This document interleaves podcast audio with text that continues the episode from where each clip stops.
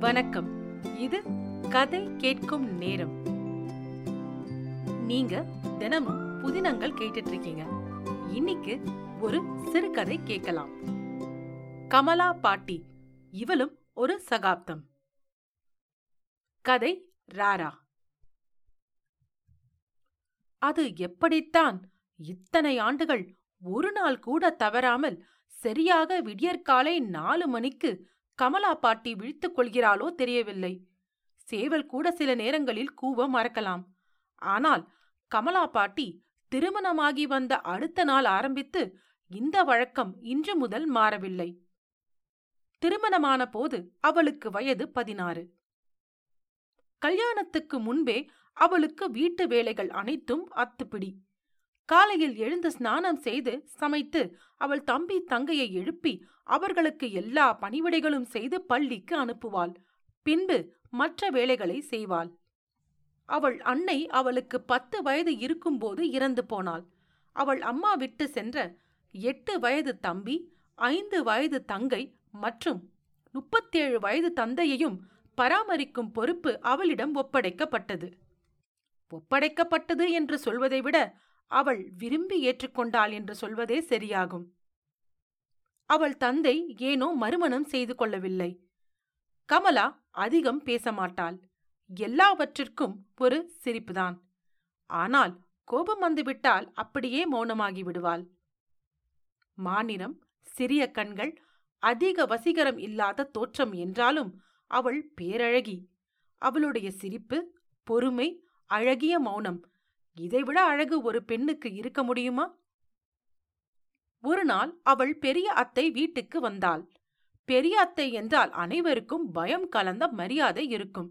அவள் மூத்தவள் என்பதால் மட்டும் இல்லை அவள் எடுக்கும் குடும்ப முடிவுகள் அனைத்தும் நன்கு யோசித்து செய்வதனால் இந்த மரியாதை.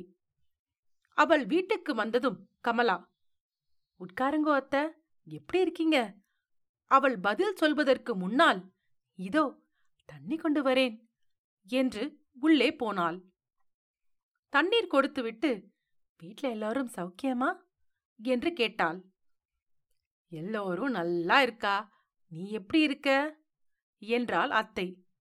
கமலா சிரித்துக்கொண்டே நன்றா இருக்கிறேன் என்று சொல்வது போல் தலையை அசைத்தாள். பெரிய அத்தை உடனே எல்லாத்துக்கும் ஒரு சிரிப்பு தான் உன்னிடம். அதற்குள் வெளியே சென்ற அவள் தந்தை வீடு திரும்பினார். கமலா அவருக்கும் தண்ணீர் கொடுத்தாள். பின் அவள் பெரிய அத்தை அவள் தந்தையிடம் சுந்தரம் ஒரு முக்கியமான விஷயம் உன்னிடத்துல பேசணும் என்று பெரிய அத்தை சொல்லிவிட்டு கமலாவை பார்த்தாள். அவள் பார்ப்பதற்கு முன்பே அவர்கள் பேசும்போது இடையூறாக இருக்க விரும்பாமல் அந்த இடத்தை விட்டு நகர்ந்தாள் கமலா. அத்தை உடனே என்னடா சுந்தரம் இன்னும் எத்தனை நாளைக்கு கமலாவும் வீட்லயே வச்சுக்க போற? அவளுக்கு கல்யாணம் செய்ய வேண்டாமா? இல்லக்கா நானும் அதுதான் யோசிச்சுட்டு இருக்கேன். ஆனா அவ தம்பி தங்கையை நினைச்சா இன்னும் இரண்டு வருஷம் போகட்டும்னு தோணுது என்று சுந்தரம் இழுத்தார். நல்லா இருக்கே வயது வந்த பெண்ணை கட்டி கொடுக்காம உன் வீட்லயே வச்சிருப்பியா என்ன? காலாகாலத்துக்கு நடக்க வேண்டியது நடக்க வேணாமோ?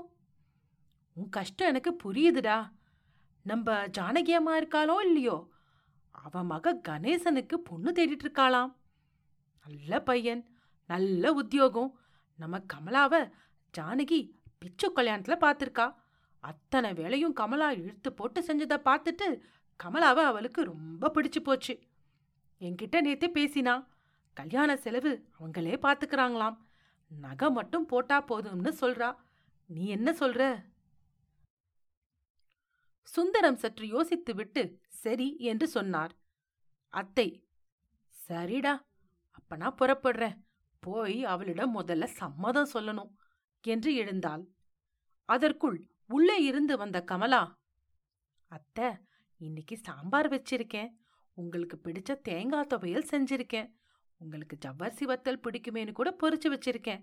சாப்பிட்டுட்டு போங்க அத்தை என்றாள்.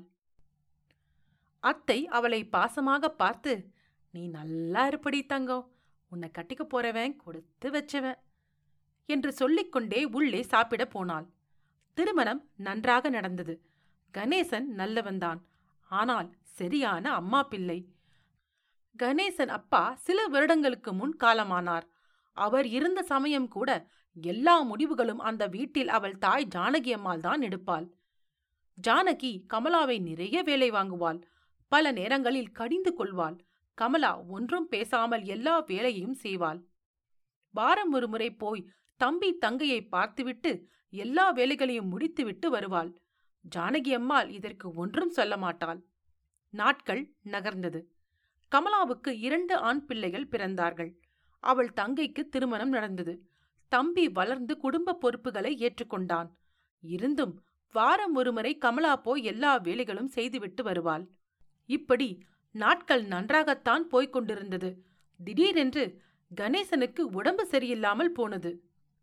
அவரால் வேலை செய்ய முடியாமல் வீட்டிலேயே இருந்தார்.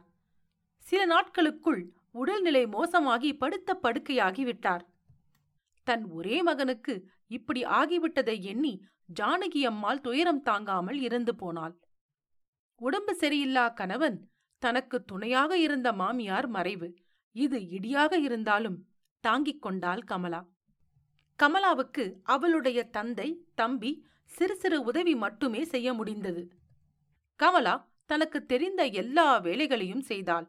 வடாம் அப்பளம் ஊறுகாய் போடுவது இது மட்டும் இல்லாமல் உறவினர் வீட்டு கல்யாணங்களுக்குப் போய் எல்லா வேலையையும் செய்வாள். அவர்கள் கொடுக்கும் பணத்தை வாங்கிக் கொள்வாள். அவள் மகன்கள் சுந்தரேஷ் கிருஷ்ணன் பொறுப்பான பிள்ளைகள். நன்றாக படித்தார்கள். அவர்களும் டியூஷன் எடுத்து சம்பாதித்து கமலாவுக்கு உதவியாக இருந்தார்கள். அவள் கணவன் கணேசன் அவள் தந்தை இவர்கள் ஒவ்வொருவராக இறந்து போனார்கள். தாங்கிக் கொண்டாள். கணேசன் இறப்புக்குப் பிறகு அவள் அதிகம் வெளியே போவதை நிறுத்திக் கொண்டாள். பிள்ளைகள் தலையெடுத்து சம்பாதிக்க ஆரம்பித்தார்கள். அவர்களுக்கும் கல்யாணம் முடிந்தது. அவர்கள் குடும்பமும் வளர்ந்தது. சுந்தரேஷ்கும் கிருஷ்ணனுக்கும் ஒரு பெண் ஒரு ஆண் என்று இருவருக்கும் இரண்டு குழந்தைகள். கமலா இப்போ கமலா பாட்டி. இரண்டு பேரும் வேலை காரணமாக வேறு வேறு ஊர்களுக்கு போனார்கள். இருவர் வீட்டிலும் அவள் தங்குவாள். சுந்தரேஷ் மனைவிக்கும் கிருஷ்ணன் மனைவிக்கும் கமலாவை யார் நிறைய நாட்கள் வைத்துக் கொள்வது என்று சண்டை நடக்கும். கமலா காலையில் சீக்கிரம் எழுந்து எல்லா வேலைகளையும் முடித்து விடுவாள். பேர பிள்ளைகளையும் பார்த்து கொள்வாள். சுந்தரேஷ் மனைவியும் கிருஷ்ணன் மனைவியும் வேலைக்கு செல்வதால் அவர்களுக்கு கமலாவின் உதவி அதிகம் தேவைப்பட்டது. வயது காரணமாக வேலைகள் கொஞ்சம் மெதுவாக செய்தாள். ஆனால் வடாம் ஊறுகாய் அப்பளம் போடுவதை நிறுத்தவில்லை. மேலும் முறுக்கு காராசேவ் அனைத்தும் வீட்டிலேயே செய்வாள். கடை பலகாரம் ஆகாது என்று சொல்வாள். பேரப்பிள்ளைகளுக்கு கமலா பாட்டி என்றால் உயிர். சுந்தரேஷ் மகன் யாஷிக் கமலா பாட்டி இங்கேயே இருந்துடு. நீ கிருஷ்ண சித்தப்பா வீட்டுக்கு போகாத. வேணும்னா அவரு இங்க வரட்டும். என்பான். இதற்கும் பாட்டியிடம் ஒரு சிரிப்புதான். கமலா பாட்டி யாரிடமும் தேவையில்லாமல் ஆளுமையோ அதிகாரமோ செய்து பழக்கமில்லாதவள். அதனாலேயே அவளுக்கு பிரச்சனைகள் அதிகம் இல்லை. வயது ஆக ஆக மூட்டு வலியால் மட்டும் அவதிப்பட்டாள். உடம்பு சீக்கு வந்தால் கூட ரொம்ப முடியவில்லை என்றால்தான் சொல்வாள். மாத்திரைகள் எடுத்துக்கொண்டாலும் அவள் வேலைகளை செய்து கொண்டுதான் இருந்தாள். ஒரு நாள் சுந்தரேஷிடம் சுந்தரேஷ் என்னால நடக்க முடியாம போயிடுத்துனா என்னடா செய்யறது? ஏம்மா இத்தனை நாள் நீதானமா எங்க எல்லோரையும் பார்த்துக்கிட்ட? இனிமே நாங்க உன்னை பார்த்துக்கிறோம்மா என்றான் பாசமாக. கமலா பாட்டிக்கு மகன் பேச்சு ஆறுதலாக இருந்தாலும் அவள் மனம் ஏற்கவில்லை. அவள் கணவன் கணேசன் படுத்த படுக்கையாக இருந்து அவதிப்பட்டது அவளுக்கு தெரியும். பிசியோதெரப்பியால் கமலா பாட்டிக்கால் ஓரளவு குணமானது. கிருஷ்ணா வீட்டில் இருக்கும்போது ஒரு நாள் அவள் ஊறுகாய் செய்து கொண்டிருந்தாள். கிருஷ்ணன் ஏமா இன்னும் இதெல்லாம் நீயே செய்யற உடம்ப பார்த்துக்கோமா என்றான். எங்க அம்மா எங்களை விட்டு போனப்போ எனக்கு பத்து வயசுடா. அப்ப ஆரம்பிச்சது. நான் இருக்கிற வரைக்கும் இப்படியே இருந்துடுறேன்டா என்றாள் கமலா பாட்டி. அன்று காலை கிருஷ்ணன் மனைவி சாந்தா எழுந்து வழக்கம் போல் காப்பி குடிக்க வெளியே வந்தாள். கமலா பாட்டி அங்கு இல்லை. மணி ஏழு. கமலா பாட்டி அறைக்கு போனாள். அவள் இன்னும் தூங்கிக் கொண்டிருந்தாள். சாந்தா கமலாவை எழுப்பவில்லை. அவளே எல்லா வேலைகளையும் முடித்தாள். எட்டு மணிக்கு கிருஷ்ணன் தூங்கி எழுந்து வந்தான். அம்மா எங்கே சாந்தா? என்றான். அம்மா இன்னும் தூங்குறாங்க என்றாள் சாந்தா. கமலா அறைக்கு போய் கிருஷ்ணன். அம்மா அம்மா என்றான். பதில் இல்லை. அம்மா என்ற அலறல் கேட்டது. மரணத்தையும் மௌனமாக ஏற்றுக்கொண்டாள் கமலா பாட்டி. இது ஒரு கமலா பாட்டியின் கதை. ஒவ்வொரு வீட்டிலும் ஒரு கமலா பாட்டி இருக்கிறாள். சில கமலா பாட்டிக்கு கோபம் இருக்கலாம். சில பாட்டிகள் தொந்தரவு கொடுக்கலாம். ஆனால் குடும்பத்துக்காக தன் பிள்ளைகளுக்காக எல்லா தியாகம் செய்யும் கமலா பாட்டிகளின் ஒரே எதிர்பார்ப்பு தன் குடும்ப நலன் தன் பிள்ளைகள் நலன் மட்டுமே. கமலா பாட்டி இவளும் ஒரு சகாப்தம். கமலா பாட்டி இவளும் ஒரு சகாப்தம். கதை கேட்டதற்கு நன்றி. கதை ராரா. கதை பிடித்திருந்தால் ரேட்டிங் மற்றும் ரெவ்யூ கொடுக்க மறக்காதீங்க. உங்க ரேட்டிங் ரெவ்யூ நல்ல கதைகள் தேர்ந்தெடுத்து படிப்பதற்கும் எழுதுவதற்கும் எனக்கு ஊக்கமளிக்கும். அடுத்த பகுதியில் உங்களை மீண்டும் சந்திக்கிறேன். நன்றி ராரா.